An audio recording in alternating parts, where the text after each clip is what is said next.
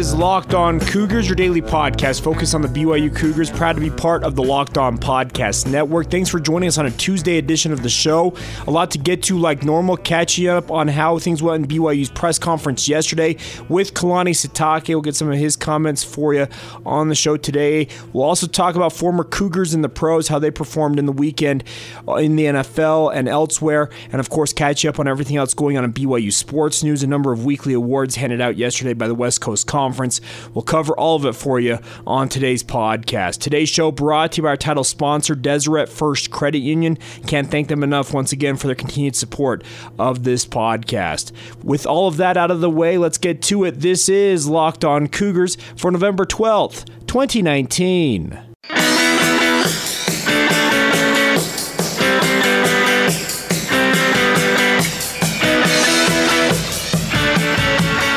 What's up, guys? I'm Jake Hatch, your host here on Locked On Cougars, resident BYU insider. I work for the Zone Sports Network in Salt Lake City, Utah. I want to thank you guys once again for downloading this show on a Tuesday. We aim to be your daily stop for all things BYU sports news, keeping you up to date each and every day. Use your smart speaker or your smartphone to catch up with the show. Make it real easy on yourself. All you got to do is tell it, play podcast Locked On Cougars, and that way you always stay up to date with all the latest in BYU sports. Let's kick things off today and talk a little bit about BYU football. Of course, Mondays during the football season are when Kalani Sitake holds his weekly press conference down there in Provo at the Student Athlete Building. And this week, an interesting week. It's senior week, senior day on Saturday as BYU takes on Idaho State, the final home game of the season for the Cougars.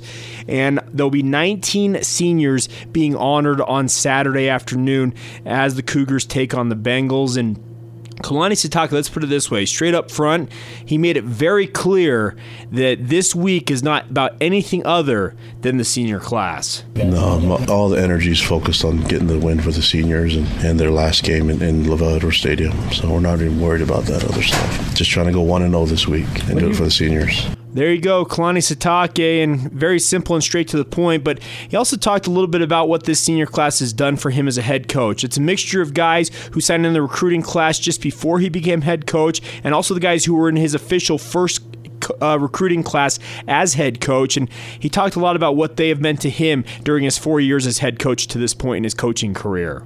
Yeah, we've been able to work a lot together in the last few years, you know, being able to establish the culture and working really hard on getting those guys feedback. And, and you know, I think they seen the leadership that the guys have gone through. I mean, I, I look at the guy like Dayan Ghanwoloku, who, who wouldn't say a word when I first got here. He just, that was just his style. Now he's vocal leader for us. And I think that happens naturally, but it's just really cool to see him find his voice. And guys like him and others that, that have stepped up, and the quiet leaders like Talon Shumway and others that have done some really good things for us. It's just it's just uh, been a lot of fun. It went by really quick, and I know they put a lot of hard work into establishing the team that we are right now, and looking forward to, to seeing what they've done in the future. You know, the, the, their hard work and sacrifice for the, for the future of this program. So this week will be focused on those the seniors and sending them out the right way, and having you remember your last game, your senior year. I, I, I remember mine, and so these guys will remember it and want to make sure they have good memories of it culture, man. Kalani Sitake, that is a buzzword for him, and it's not a bad thing, but he has done a lot of work to implement a culture into the BYU football program that he believes can succeed. And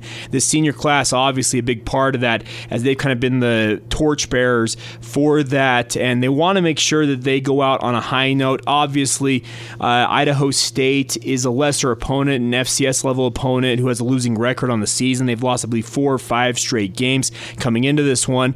But Kalani Sitake refuses to um, overlook the Bengals. And obviously, you can't overlook any opponent, even if they are a lower division team. And he talked a lot about, about, about Idaho State, the Bengals, and what they'll bring on Saturday as the two teams square off they put up a lot of yards. Even last week, I think you know they only had the five points or whatever against Eastern Washington, but they had a lot of yards still. So they averaged about 160 in the run game and 240 yards in the passing game. So that that's 400 401 yards average per game. And so uh, last year, I, I know that they were putting up a lot of points, a lot of stats, and so you know their coaches are really real experienced. And they have that connection to Missoula, to Montana, and things like that. So for us, we're going to respect every opponent that we go against. But this week, we got to be really focused on the things that we need to improve on and, and make sure that we're playing at our best and doing it for the seniors. There you go, Kalani Sitake, and a lot of yards put up by Idaho State. Rob Phenicie is a coach we had on the podcast earlier this summer. He's a guy who's an offensive minded coach. He's done a good job to implement a new culture up there in Pocatello, but Idaho State's still a little bit lackluster in terms of overall talent. Uh, they're not uh, a, the best team in the Big Sky. They got absolutely pummeled by Eastern Washington last week. They still have to face Weber State. They got beat by Southern Utah earlier this season, and Utah obviously uh, worked them pretty good in the second game of their season earlier this year. So Idaho State's had a rough go of things this season, losing multiple games in a row here of late. But BYU, I think this is a good chance for them to get a lot of guys action, a lot of seniors who have not seen a lot of game time this year, get them a chance to play and just send them out on a high note. That's the biggest thing. You're going to be bowl eligible after this, but Kalani Sitake, like we mentioned earlier, does not want anything taking away from the fact that it's senior day for his seniors as he knows that senior day is something you remember forever as a college football player. Um, one other note before we move on and talk former Cougars and the pros is that Kalani Sitake, he's the BYU is tied for the nation's lead in the most freshmen played this season with 13. Purdue is tied with the Cougars for the most with 13 freshmen who have played this year.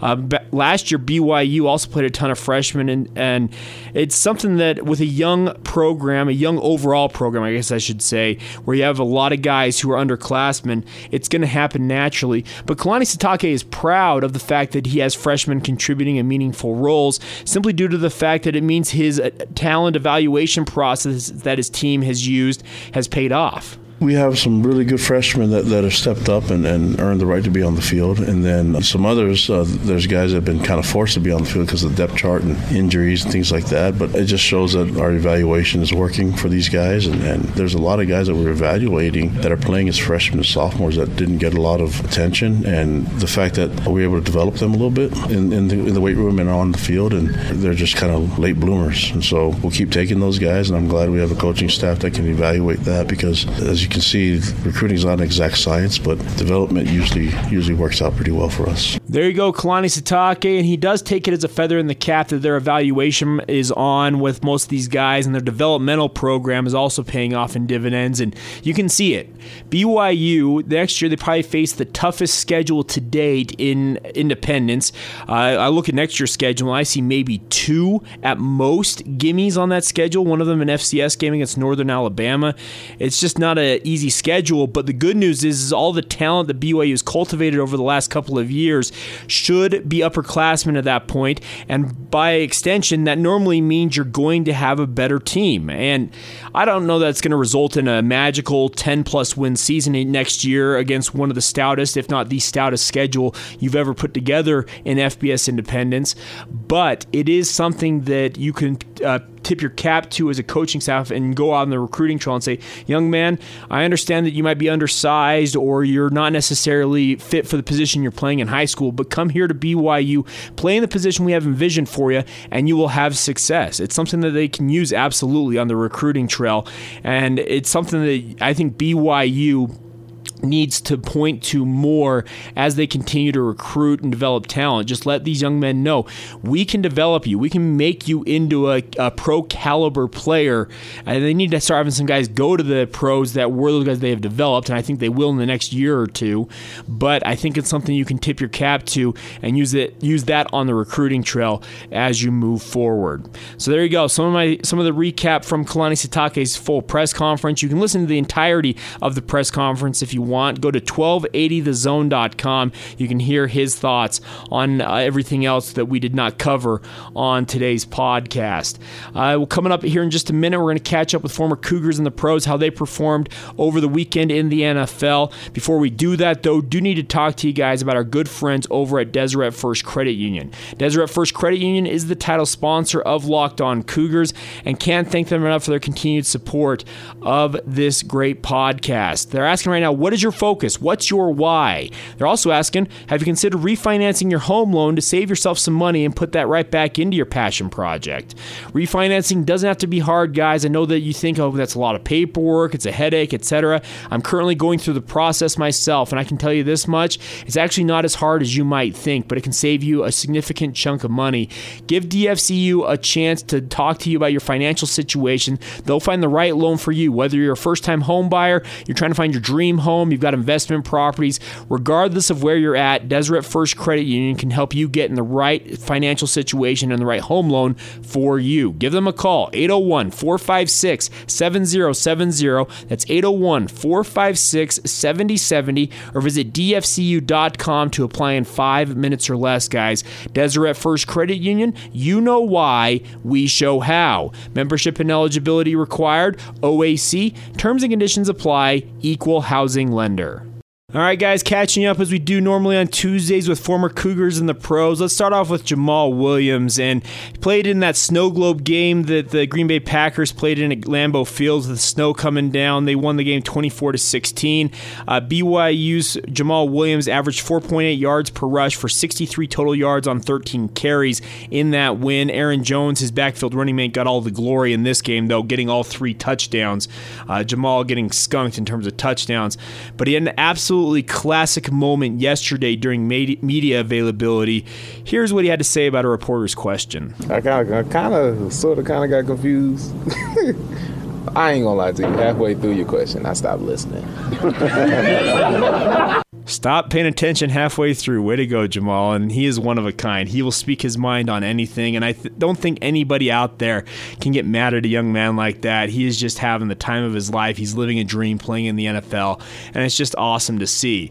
Other players in the pros, Daniel Sorensen led the Chiefs in tackles in their 35 32 loss against the Tennessee Titans. He had six tackles, three of them assisted in that loss. The Chiefs are off to a 6 and 4 start this season, looking to rebound a little bit as they try to regain the form form that they showed last season as they made a run in the playoffs. We'll see if they're able to regain that. Michael Davis, a fellow defensive back in the NFL, playing for the Los Angeles Chargers. They lost 26 24 to the Oakland Raiders Thursday night. Uh, Davis in that game had a pass breakup and four tackles in the loss. Uh, both Sorensen and Davis are going to square off next Monday night as the Chargers take on the Chiefs in an AFC West clash. Kyle Van Noy had a bye this past week for the New England Patriots, who are off to an 8 1 start. Playing at the Philadelphia Eagles this coming Sunday afternoon. They'll be back in action, looking to move it to nine and one on the season. Taysom Hill completed a pass to Michael Thomas for 17 yards in the New Orleans Saints 26 9 loss to the Atlanta Falcons. He also carried the ball once for 11 yards and had a catch for a three yard gain. All of that, of course, going into his uh, Swiss Army nature. I don't ever, I don't know if we're ever going to see Taysom Hill get a full time opportunity at quarterback in the NFL. But regardless, to see him contributing meaningfully for the New Orleans Saints is just a fantastic thing. I think that the Saints are more than content to use him in a myriad of roles and fashions, and he's okay with it as well because he's absolutely uh, thriving. Plain and simple, he is thriving in the NFL, and it's awesome to see. Harvey Langi and the New York Jets in the battle for New York beat the Giants 34 to 27. Uh, Langi had one tackle as a tackle for loss in that victory, so congratulations to Harvey Langi. Both of the Kafusi brothers, Corbin and Bronson, remain on the New York Jets practice squad. Here's hoping as the season comes down the home stretch, the final five, six games, that they can get on the field and contribute. We'll see if they're able to be, get called up to the active roster. I would expect that Bronson will be before Corbin, as Corbin is making a position change to offensive tackle. Uh, Fred Warner and Ezekiel Ansah squared off in a wild Monday night football game last night. And if you didn't see this game, you missed out. Holy smokes. Back and forth it went. Seemed like each team had multiple opportunities to win it, multiple turnovers, just all kinds of stuff going on. Fred Warner was an absolute star for the San Francisco 49ers, leading the team or tied for the team lead with total tackles for 10, nine of them solo. He added two sacks, which brings his career total to four. He had two entering the night. He had three tackles for loss, a pass breakup, as well as two quarterback hits. Just a truly impressive effort for Fred Warner as he led San Francisco despite the 27 to 24 overtime loss to the Seahawks. We also saw Ziggy Ansah on the field in a limited role for the Seattle Seahawks in the win.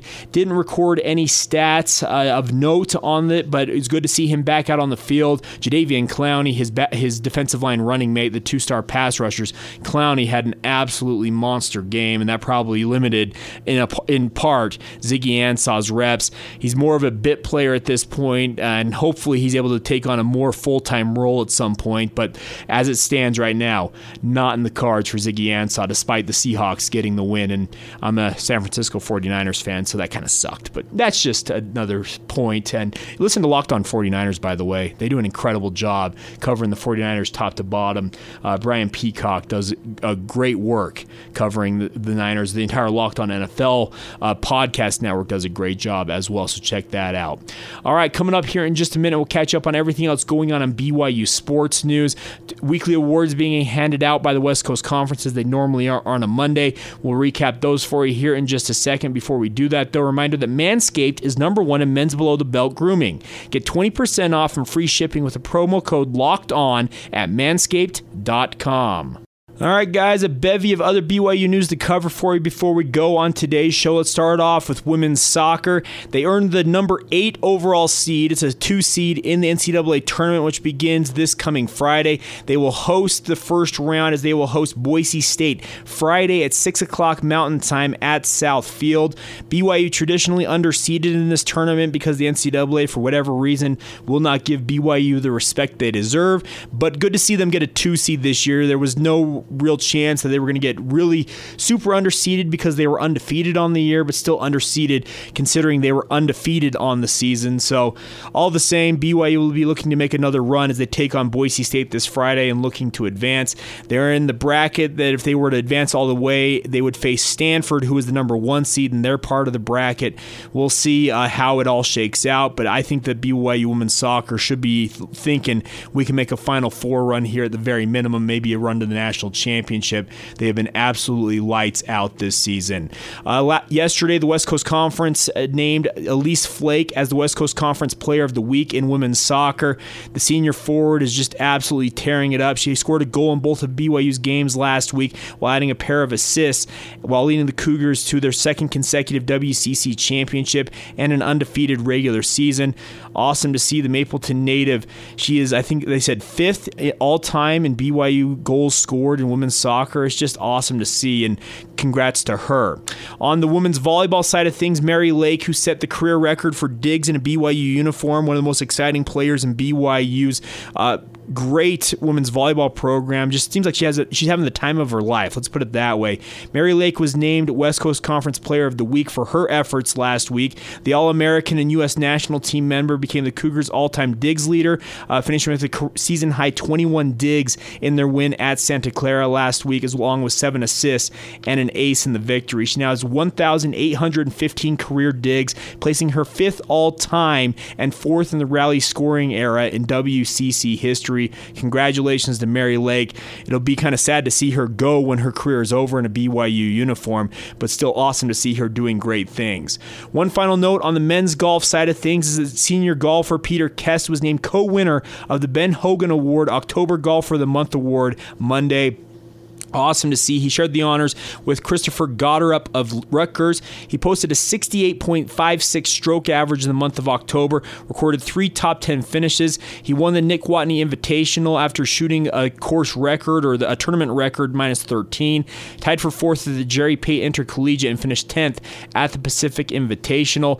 He's the 2018 19 defending West Coast Conference Player of the Year. Probably should win that award again this year, barring something unforeseen happening. And he's probably on his way to a great pro career. If I have my druthers, I think he's absolutely going to be the next great BYU golfer to make it on the PGA Tour.